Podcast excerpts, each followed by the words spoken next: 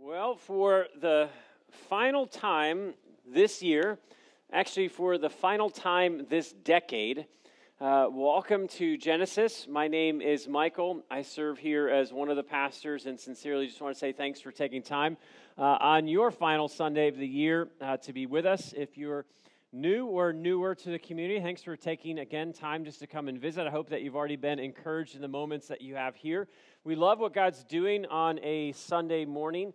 But we also realize that uh, God is bigger than just an hour and five minutes on a Sunday morning. He's actually doing things in the context of community and friendship. And so, if you want to learn a little bit more about how to connect with Genesis outside of Sundays and learn about maybe joining and participating in a group or joining, participating in a team, uh, love the opportunity to tell you more about that. You can stop in our living room uh, on the way out. Now, this morning, it's safe to say that with two days to go, uh, most people on the planet right now are thinking about one question would be this Will 2020 be any different than 2019? Will 2020 be any different than 2019? I think a lot of people are wondering if what was frustrating to us in 2019, things like maybe our career, or maybe our family, or maybe our marriage, or maybe our finances, or just different relationships, will it be any different in 2020 than it was in 2019? I think many people are wondering what was besetting to us. Things like maybe anxiety, or things like addictions, or things uh, like anger or bitterness. Will that be any different in 2020 than it has been in 2019? I think many people are wondering, gosh, in 2020, will my, my friendship, my walk with God, my relation, will this be the year that it finally takes off? Like where I start to, to grow and to mature and to develop and trust God in ways that I never have before. Maybe you're asking, is this going to be the year that I actually believe? That I will believe that God is God, I'm not Him, and He has something much more for me. See, I think there's wisdom in taking some time to consider what was in 2019 and certainly reflecting on what could be in 2020. And I think what happens is once we start reflecting on what was, we begin making resolutions of what we're going to do different in 2020. So 2020 is just not a repeat of what happened in 2019. Now, according to uh, the people who, excuse me, study these things for a living, uh, here are the resolutions that are the top resolutions for 2020. Number one, improve my financial situation. Number two, eat healthier. Three, exercise. Number four, lose weight. Number five or six, improve mental health. Seven, improve social life. Uh, learn a new skill. And then breaking the top 10 for the first time is be more green. That's a resolution. It broke into the top 10. Now, clearly, there's nothing wrong with any one of those things. In fact, they're all actually pretty good things. But what's fascinating to me is if you were to look back at the top resolutions years before that, they're always almost identical. Other than being green, all of those top nine resolutions are almost identical to the same resolutions in 2019 and 2018, 2017, and you just keep going down the list.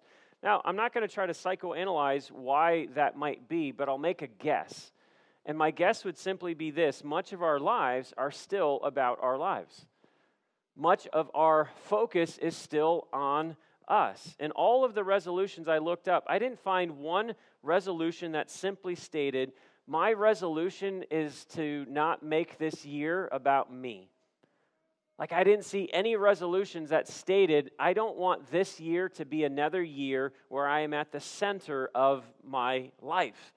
So, I wonder if the reason the needle of our lives doesn't move forward as much as we hope it would move forward is we're making the wrong investment. As we approach a year, we're just making the wrong investment. Now, hypothetical situation here if I were to tell you over the past 10 years that I had been investing in a company that is called We Never Win, And that company that I had been investing heavily into, not just finances, but I invested a lot of me in that company. A lot of time, effort, energy, a lot of my thoughts, a lot of dreams, a lot of passions, and certainly a lot of finances into this company we never win. And over the past decade, that company had done absolutely nothing. It had not moved forward at all. It was actually just continued to go backwards every single year. What would you say to me about, Michael, if I continue to invest in this company? What would your messaging be to me if I continue to invest year after year after year in this company called We Never Win? I think you would say, Michael, I know that you love We Never Win. Clearly, you love it. But, friend, it's time to re examine where you are investing because it has been a decade. It has been an entire decade of your life has gone in investing in this company. Michael, it is time to make a new investment. I think that would be probably the most loving thing that you could actually tell me to do. Whereas I think the most unloving thing that you could tell me to do would be, well, I guess either say nothing, or you could tell me, hey, things will eventually turn around. Keep investing all of yourself in that company. We never win. Hopefully, it will get better for you one day. As we close out 2019 and get ready to begin 2020, in two days, I want to see the needle move in my life. Like, I want to see the needle move actually in all of our lives. But I'm not here today to invite you to make some new resolution in 2020 to have this be the needle moving year for you. Rather, I want to invite you to make a new investment this decade. I want to invite you today to not just make an investment this coming year, but to make an investment this coming decade. Now, as we approach the end of this year, it's not just a year that is coming to a close for us. Uh, we're on the precipice of closing out this decade. For whatever reason, that to me has really caught my attention over these past few months of thinking about I'm only going to get a handful of decades, and this decade is coming to a close. Now, I don't know how you would sum up if you were asked, hey, if you were to look back over the past decade, uh, the last 10 years, what words would come to mind or what phrases would come to mind for you? How would you articulate what the last decade has been like for you? I'm guessing some people will say, gosh, the last decade was exhausting. I'm guessing some people would say the last decade, it was kind of a whirlwind. Like it was somewhat of a blur. I can't believe 10 years of my life has just gone by, and I'm now sitting here this morning. I'm guessing some would say, Gosh, the last decade, Michael, I can't even tell you the storms and the trials that I had to go through and endure. It was a, a decade, honestly, marked by a lot of pain, a lot of hurt, a lot of disappointment. And I'm guessing for some, you would simply say, Man, some ups, some downs, and a lot of twists and turns in between. As I had been thinking how I would sum up the last decade for me, two words came to mind, and the two words were this stretched and refined. It's how I would sum up the last decade of my life stretched and refined. That just means there were many moments where I was hurting. Because being stretched and being refined is not always easy, but I'd also say there's many moments of great joy and celebration that progress is being made. Now, as I've been thinking a lot about the decade that was, uh, specifically thinking about how I would sum up my decade, I was really hit hard with this question Did I invest in the one thing that God called me to invest in above all things? Did I make the right investment this past decade? In the one thing above everything else that God was calling me to invest myself in. Now, again, I, I realize that we might not use the same language when thinking about this, but all of us here, we made an investment this past decade.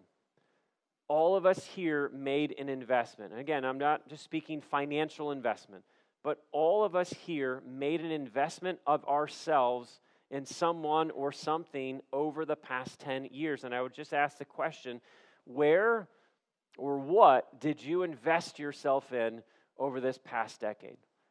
Like, what did you invest? Again, not just financially, but where did you invest your time, your dreams, your passions, your thoughts? Where did you invest your emotions and your talents? And then clearly, you could also ask the financial question if you look over the past 10 years, where did you invest yourself, financially speaking, as well? Clearly, our answers are going to vary from person to person. We all have different stories. But the one question I want us all to consider today is this Did you invest in the one thing that God calls all people to invest in above all things? Did you invest in the one thing that God calls all people to invest in above all things? To me, that is a really important question, but it's a question that obviously raises at least one more question. The question being, well, what's the one thing above all things? What is the one thing above all things that God would call all people to invest in? When Jesus was teaching the crowds about not being filled with worry and anxiety about just day to day life, uh, when Jesus was trying to remind and exhort the crowds that were listening to him about how to live life with God, he told us what the one thing to invest in above everything else was. I want to read uh, a few verses. I'm not going to put all of these up on the screen, but if you have a Bible, you can follow along. This is in Matthew chapter 6, and I'm going to start at verse 25. Again, context Jesus is teaching the crowds uh, about daily life and living and walking with Him. Excuse me. That is why I tell you not to worry about everyday life, whether you have enough food or drink or enough clothes to wear. Isn't life more than food and your body more than clothing? Look at the birds. They don't plant or harvest or store food in barns, for your heavenly Father uh, feeds them. And aren't you far more valuable to Him than they are? Can all your worries add a single moment to your life? And why worry about clothing? Look at the lilies of the field and how they grow, and they don't work or make their clothing, yet Solomon in all of his glory was not dressed as beautiful as they are. And if God cares so wonderfully for wild flowers that are here today and then thrown into the fire tomorrow, he will certainly care for you. Why do you have so little faith? So don't worry about these things, saying, What will we eat? What will we drink? What will we wear? These things dominate the thoughts of unbelievers. But your heavenly Father already knows all your needs. And then I want us to see the one thing above all things that we are to invest in in verse 33 Seek the kingdom of God above all else and live righteously, and he will give you everything you need. One thing above everything else. If you're familiar with the teachings of Jesus, Jesus taught about a lot of things. Jesus taught about the importance of loving God. He taught and talked about the importance of loving people. He talked and spoke a lot about forgiveness and sacrificial serving. Jesus talked about being generous and gracious and unconditional in our love towards other people. But the one thing that Jesus told us to seek above all other things was the kingdom of God. That is the one thing that he said, I want you to seek above everything else, above all things. Seek first the kingdom of God. Now, again, if you're not familiar with Jesus' teaching, one of the things that Jesus began his teaching ministry with was teaching about the kingdom of God. It says in Mark chapter 1, the time has come, this is Jesus, uh, the kingdom of God has come near. Repent and believe the good news. That's how Mark begins the ministry of Jesus when Jesus is teaching people about the kingdom of God. After Jesus' resurrection, he appeared to his followers with an important message. It says this in Acts. This is after Christ was raised back to life. During the 40 days after he suffered and died, he appeared to the apostles from time to time, and he proved to them in many ways that he was actually alive. And he talked to them about the kingdom of God. Imagine all the things that Jesus could have talked to people about after he was raised back to life. Hey, this is how the church is going to work hey, this is how you need to go plant more churches, and here's what leadership needs to work, and here's how you're going to need to relate with other people. What Jesus talked to people about was the kingdom of God. He began his ministry by speaking to people about the kingdom. His ministry, in terms of the three years that we have of Jesus teaching and addressing people, he talked and told stories again and again and again, 86 times about the kingdom of God. And before Jesus ascended back to heaven, he spoke again about the kingdom of God. Over all the resolutions that I looked into, I did not find one that said, This year, above all else, kingdom of God. Above all else, the resolution I'm making this year, this new decade, above all things, kingdom of God. Now, I'm not going to ask you to raise your hands on this, but if you were being honest, how many of us here would say, yeah, it crossed my mind that as I'm approaching 2020, the thing that is going to be most important above anything else in my life is kingdom of God. I don't know how many of us would raise our hand of kingdom of God above all else. Now, I'm guessing not many of us would say that I disagree with Jesus on the importance of seeking first above all things the kingdom of God. I think the primary reason that we don't say that or even think about it is actually rather simple. We just don't have any idea what it would look like to seek first above everything else the kingdom of God. So I don't think it's our hearts are just hard towards this idea of seeking first the kingdom of God. I just think there's a lack of clarity on what does that actually daily practically mean to seek first above everything else the kingdom of God. Now, if this is what Jesus calls people to seek first above all things, then I think we each need to have clarity around what the kingdom of God actually is. And as I read through the Gospels, specifically Jesus' teaching on the kingdom, there is a focus on two things the king, and then his rule and his reign in our lives. When I understand Jesus' teaching on the kingdom of God, there's a focus on the king and who the king is and what the king is like. And the secondary focus is on his rule and his reign in our lives. It's not just a, a place that will be one day, it's not a place that is, it's a focus on king and his rule and his reign in our lives. The kingdom of God is first and foremost a statement that there is a king, and none of us here are that king. And so when we live our lives as if we're in charge of our life, we are living in opposition to the king and his kingdom. When we have an attitude of self reliance and self dependence and just doing our thing when we want, how we want, it is in op- direct opposition to the king and his kingdom because we're making a statement that, no, actually, I'm the king of my mini kingdom. So much of what Jesus said.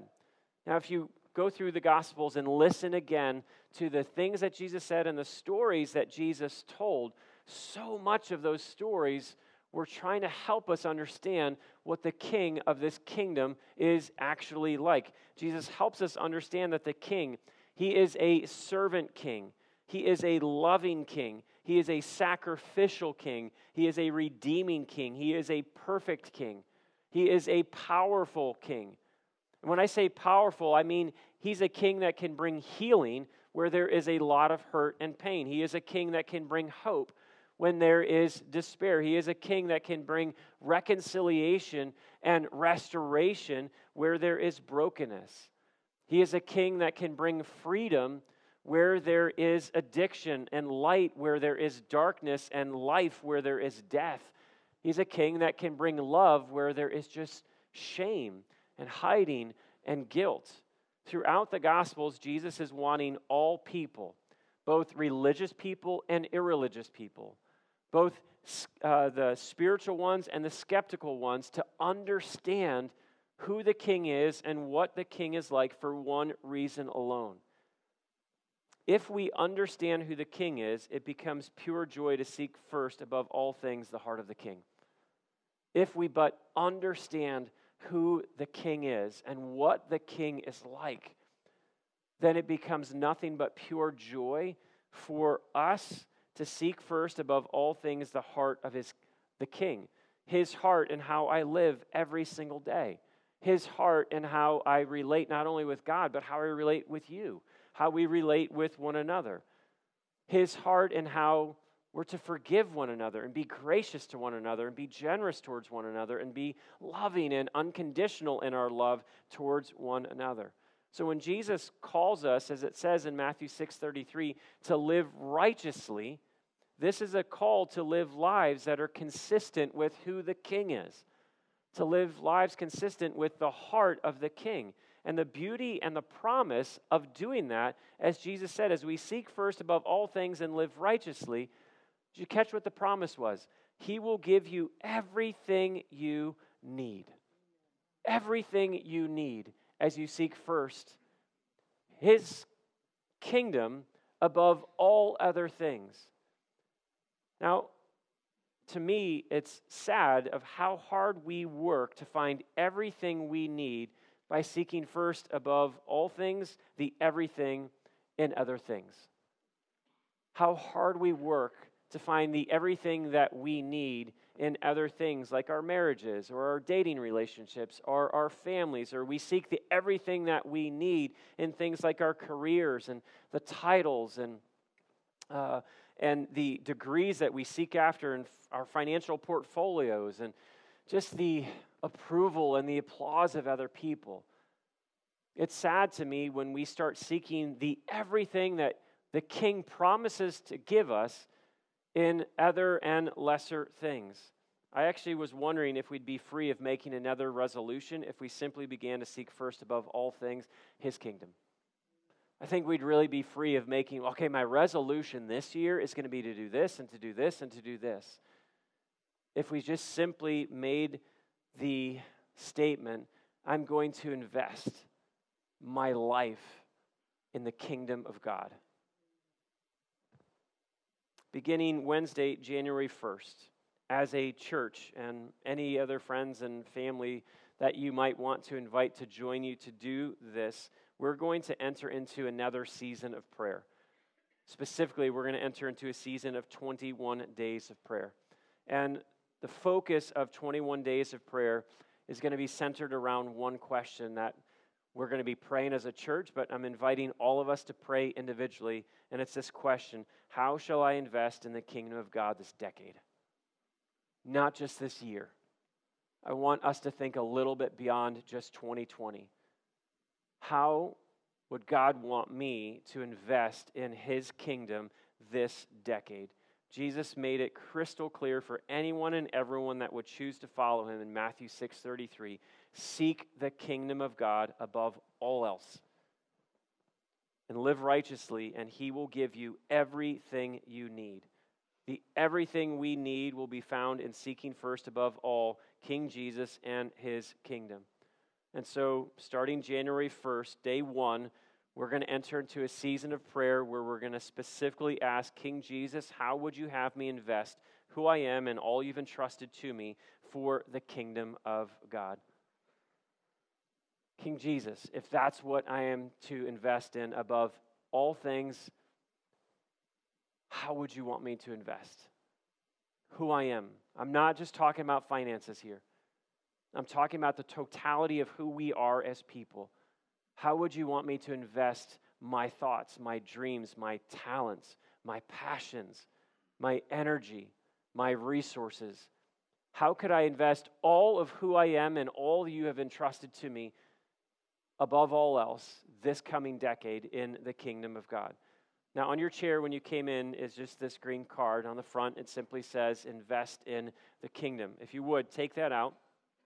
Over the course of 21 days, we're creating multiple opportunities for you to engage in 21 days of prayer starting January 1st. I'm going to share with you four. Number one is 21 minutes a day in prayer.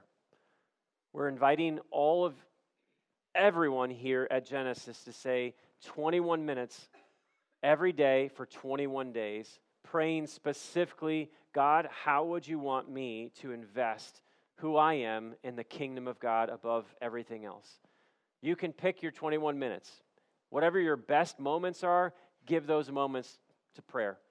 If you're a morning person, awesome. Enjoy 21 minutes in the morning. If you're an evening person, great. If you're middle of the day, no matter what time it is, give your best waking alert moments 21 minutes. Now, clearly, you can pray much longer than that if you want but we're asking that you would make a 21 commitment for 21 days. God, how would you want me to invest in your kingdom this decade? Number two, 21 seconds at noon. Okay, 21 seconds is not very long. But what we wanted to do is for 21 days, starting January 1st, is if Genesis is your home community, then you can rest assured that roughly a thousand people at noon for 21 days are stopping what they're doing, whether it's their meal, they're in a meeting, whatever it is, and for 21 seconds, just take 21 seconds to pray. Now, on the back of this card is what's known as the Lord's Prayer. When the disciples said, Jesus, can you teach us how to pray? Jesus said, Here's a prayer you can pray. And so depending on how quickly you pray, it takes about 21 seconds to pray the Lord's Prayer. Again, don't get stuck on the time. If you want to pray for 42 seconds, awesome. If you want to pray for 21 minutes, then great. But at noon, for 21 days, we're inviting everyone to stop what you're doing and just bow your head and lift your voice and heart to heaven in prayer. Number three, three Fridays in January the 3rd, the 10th, and the 17th. We're coming together. Normally, we do what we call First Friday, and the first Friday of every month is just a time given over in prayer and worship. But for the three Fridays during the 21 days, from 7 p.m. to 8:30 p.m., we're going to gather here in the sanctuary for a time of corporate prayer and corporate worship. I don't know what you normally do on a Friday night, but I can only invite you to make this an investment that you make in coming together for an extended time of prayer and worship. And then something also new that we've not done before as a church family on day 7, 14, and 21, we're inviting anyone who can to fast on those days. Uh, when you would normally maybe engage in a meal, breakfast, lunch, or dinner, uh, to engage rather in that meal, set the food aside for one day uh, and say, I want to spend that 20 minutes, I want to spend that 60 minutes, however long it is, I want to spend that extended time in prayer on day 7, day 14, and day 21.